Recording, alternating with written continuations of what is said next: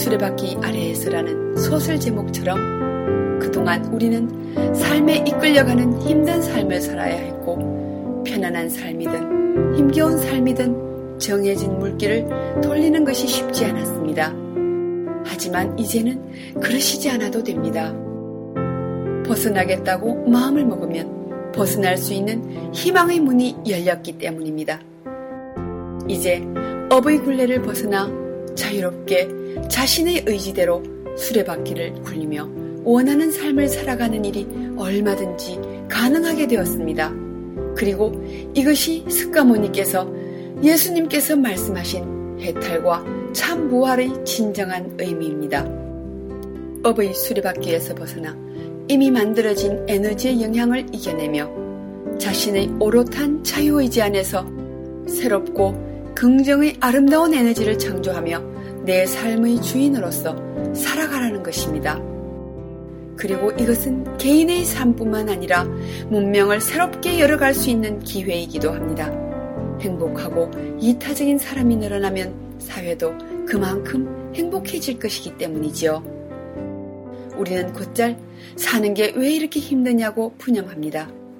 그리고 사는 건 원래 힘든 것이라는 대답을 돌려봤습니다. 많은 사람들이 행복한 세상을 만들기 위해 노력해 왔음에도 불구하고 삶의 여건은 점점 악화되고 그 무게를 견디지 못해 삶을 포기하는 사람들은 점점 늘어만 갑니다. 학교는 폭력으로 얼룩지고 우리는 낯선 일을 두려워하며 거리를 지납니다. 하지만 이제 그 물길을 돌려야 합니다. 과학이 외부의 낯선 그 무엇이 해결해 주길 기다리기 이전에 자신이 할 수 있는 일들은 자신이 찾고 또한 이 멋진 기회를 향유할 줄 알아야 하겠습니다. 삶을 살아가는 방법에는 여러 가지가 있습니다.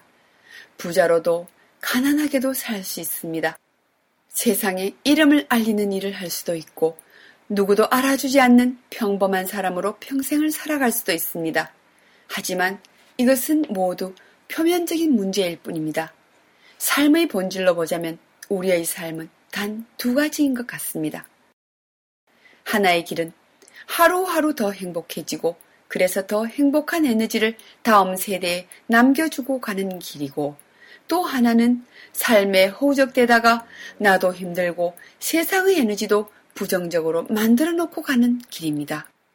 삶의 수레바퀴 아래에 있을 것인지 위에 설 것인지, 나도 살리고 세상도 살리는 길을 갈 것인지, 삶에 치이고 세상에 치이는 길을 갈 것인지, 물론 선택은 여전히 여러분의 몫입니다.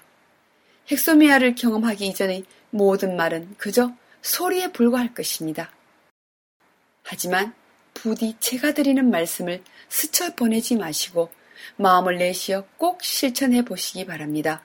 지금보다 훨씬 많은 것을 볼 수 있고 더 다양한 소리를 들을 수 있고 지금으로서는 상상할 수도 없는 놀랍고 다양한 일들을 해낼 수 있는 진짜 여러분이 지금 부유하는 에너지의 바다 그 아래에서 여러분을 기다리고 있으니까요.